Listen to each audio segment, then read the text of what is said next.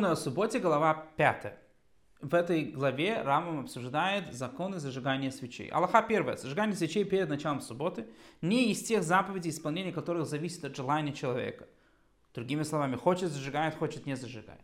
Это обязанность, но относятся они к заповедям, к исполнению которых не обязательно стремиться, таким как смешанное смешение дворов или омовение рук перед едой. Другими словами, заповеди, которые не обязан человек а, соблюдать. Это обязанность. И мужчин, и у женщин непременно должна быть в доме в субботу зажженная свеча. И даже если у человека нечего есть, пусть попросит у соседей, купит масло и зажжет свечу, ибо это относится к субботнему наслаждению, если у человека есть субботняя свеча. Рамбам таким образом объясняет нам, что есть две разные заповеди, две вида заповедей. Есть заповеди, которые человек обязан исполнять, есть заповеди, которые не обязан исполнять, которые являются не, не обязанностью. Эм, заповедь зажигания свечей субботы – это обязанность на каждого еврея. И перед зажиганием еврей обязан сказать благословение, благословен ты Господь, Бог наш, Владыка Вселенной, который осветил нас заповедями своими и заповедовал нам зажигать субботнюю свечу.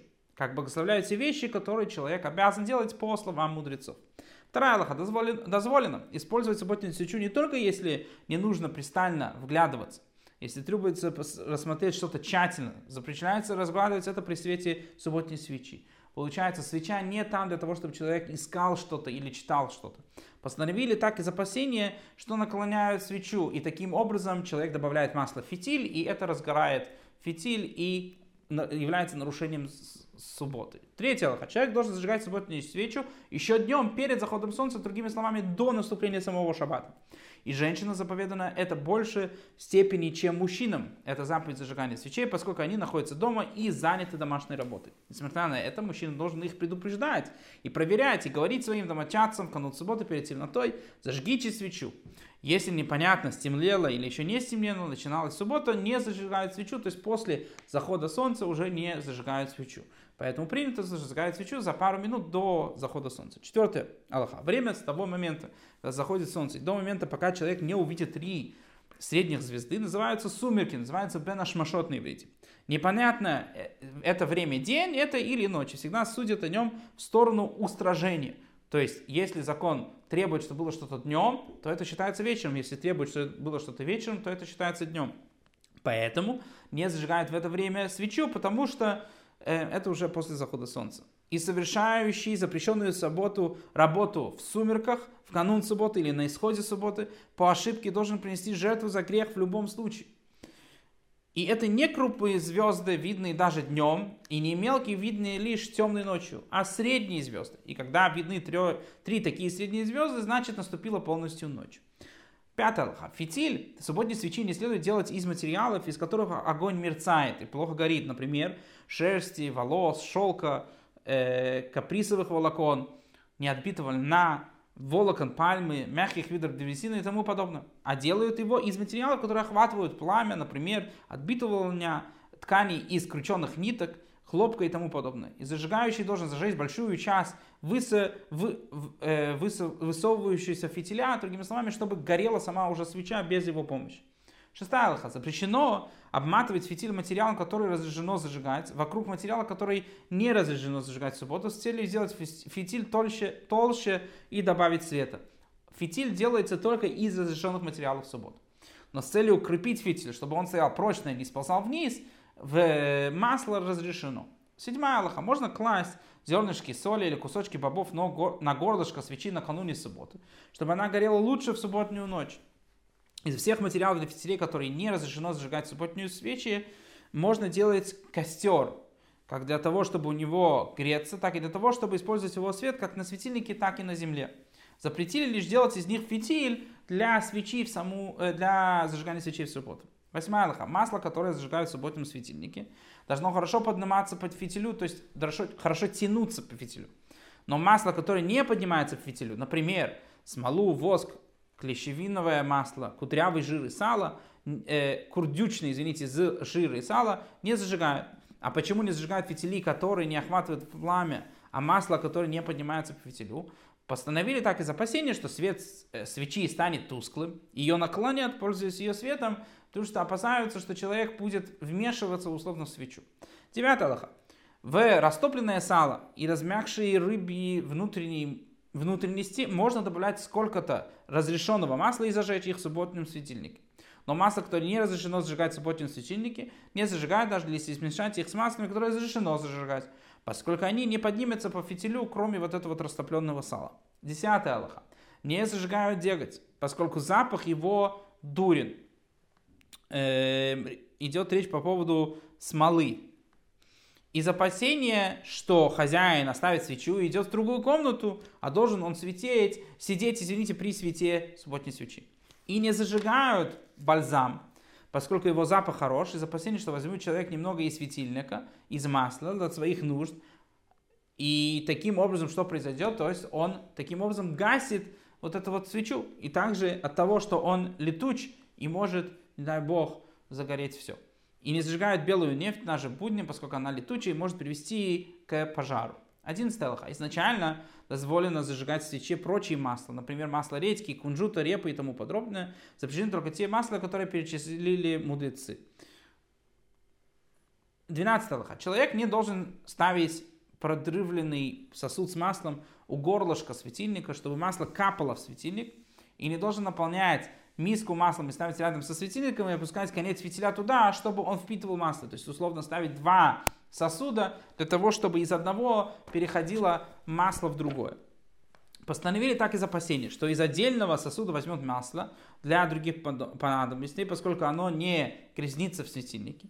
А в субботу запрещается пользоваться маслом, которое горит в светильнике.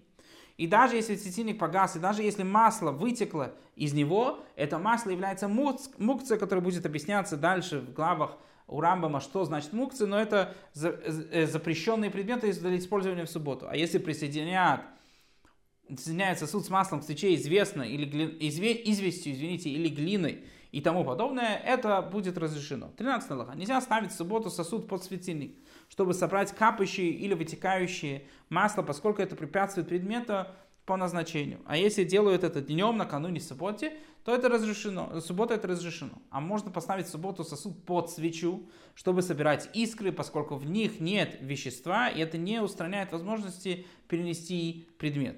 Но запрещено наливать в него воду и даже в канун субботы, поскольку это способствует гашению искр, которые запрещено делать в субботу, нельзя гасить в субботу. 14 Аллаха.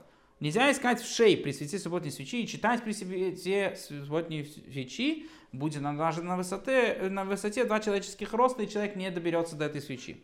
Потому что мы опасаемся, что, несмотря на это, человек э, свечу будет наклонять, таким образом ее добавлять, условно, масло в фитиль. И даже если 10 домов поставлены один на другой, и свеча на верхнем, нельзя читать или искать в шее при свете ее на нижнем этаже, из опасения, что читающий забудет о субботе и наклонит свечу. А если двое читают по одной теме, разрешено читать при субботней свече, поскольку каждый из них напоминает другому, что это запрещено. Но это не относится к случаю, когда они читают по разным темам, поскольку каждый из них погружен в свою тему, читает по своей книге. 15 Аллаха. Дети могут читать перед учителем при свете субботней свечи, поскольку учитель хранит их от нарушения. Но сам он не может читать, поскольку не боится учеников, они ему ничего не скажут. Может он просматривать книгу при свете субботней свечи, пока не увидит отрывок, который он должен читать ученикам, а затем пусть передаст им книгу, и они будут читать перед ним, а сам он не имеет права читать. 16 Аллаха. Если вещи, похожие одна на другую, различимы лишь при, при пристальном рассмотрении, запрещено подносить их э, к свечу субботней свечи, чтобы различить и из опасения, что забудет о запрете и наклоня, наклонит свечу. Поэтому слуге, не служащей в доме, постоянно запрещается проверять незнакомые ему стаканы и миски при свете субботней свечи, даже при светильнике с оливковым маслом или с нефтью, чей свет силен. Но постоянному слуге разрешается проверять при свете субботней свечи стаканы и миски, поскольку ему не нужно пристально вглядываться в них, он сразу поймет разницу между ними. А если светильник с оливковым маслом не велят ему проверять при нем посуду, хотя это ему и разрешено постановили так из опасения, что он отольет оттуда масло и будет пользоваться запрещенным маслом в субботу. 17 лоха. Если субботняя свеча зажжена за дверью, запрещено открывать и запирать дверь обычным образом, чтобы не потушить э, свечу от силы этого ветра. Но следует открывать и запирать дверь с осторожностью. И запрещается открывать дверь напротив очага в субботу, поскольку ветер подует на него, даже если это обычный ветер, и можно поставить субботнюю свечу на дерево, растущее из земли, не опасаясь нарушения закона в субботу. 18 Аллаха. Во всех городах и селениях Израиля трубят в канун субботы 6 раз, а именно трубят шофар или какой-нибудь другой э, инструмент для того, чтобы предупредить о наступлении в субботу. И трубят на возвышенном месте, чтобы услышали все жители города и все, кто его в округе. И это обычай, который у нас есть до сих пор. В больших городах с еврейским населением есть то, что называется э, такой звук, который издается, когда надо зажигать свечи при субботе. 19 Аллаха. При первом трублении находящиеся на полях прекращают пахать, э, мотыжить и прочие полевые работы, и они должны заканчивать это дело и возвращаться в город. Ближним городу не разрешается заходить в город, э, в город пока не подойдут дальние, и все заходят вместе одновременно но лавки все еще открыты и товары, они разложены. Как только начали трубить второй раз, убирают товары, запирают лавки, но горячая вода и котлы еще стоят на плите, значит можно еще готовить. Начали трубить третий раз, убирают котлы с плиты и укрывают блюда для сохранения тепла и зажигают свечи. Задерж... Задерживается трубящий на время достаточное, чтобы изжарить маленькую рыбку и прилепить лепешку к печи, и трубят, и трубят переливами и трубят и прекращают работы и начинается суббота, вот трубят вот этим три раза для того, чтобы э, для того, чтобы нач, э, знать, э, дать знать, что начинается суббота. 20 Аллаха. Первое трубление совершается во время Минхи, а третье непосредственно пару минут до захода солнца. И также трубят в конце субботы, на исходе субботы, с выходом звезд, чтобы разрешить народу заниматься запрещенными делами в субботу. 21 Аллаха. Если Йом-Кипур выпал на канун субботы, э, выпадал на канун субботы, в наше время это невозможно, не трубили на его исходе, так как начинается сразу Йом Кипур. Если же он выпадает на исход субботы Йом Кипур, не трубят на исходе субботы и не делают авдалы, а начинается сплошно Йом Кипур. Если праздничный день, который, да, возможно, в наши дни, выпадает на канун субботы, трубят, но не делают авдалы на исходе праздника. Если же он выпадает на день после субботы, то не трубят, но делают авдалу на исходе субботы во время кидуша на праздник.